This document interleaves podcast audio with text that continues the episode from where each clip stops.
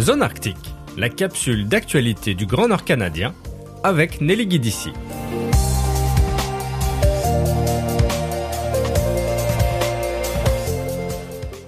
Le 18 octobre 2023, l'Assemblée des Premières Nations a officiellement lancé sa stratégie nationale sur le climat.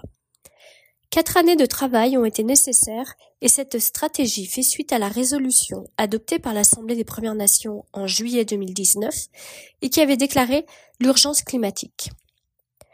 Face à l'augmentation des émissions de gaz à effet de serre et à l'inefficacité des politiques en place où les droits des Premières Nations sont ignorés voire méprisés selon l'Assemblée, cette stratégie représente pour eux l'optique climatique du point de vue des Premières Nations.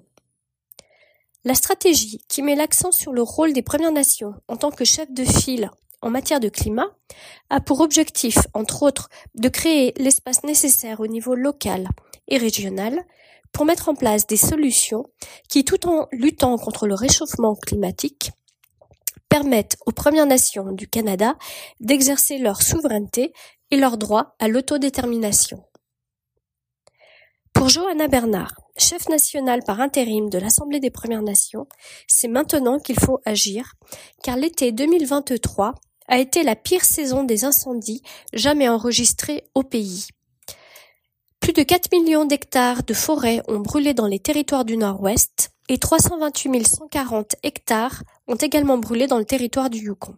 En 2019, l'Inuit Tapirit Kanatami, l'organisme national qui représente l'ensemble des Inuits du Canada, a lancé sa propre stratégie sur le climat. Ce document, qui présente une stratégie transformative, place aussi les droits et l'autodétermination des communautés inuites au centre du plan, dont les principes directeurs sont la résilience, le leadership et une vision sur le long terme.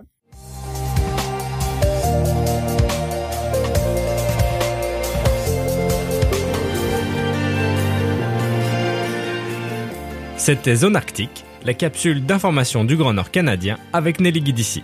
Pour retrouver tous les articles de Zone Arctique, lisez le journal L'Aquilon, disponible en kiosque tous les jeudis ou sur aquilon.nt.ca.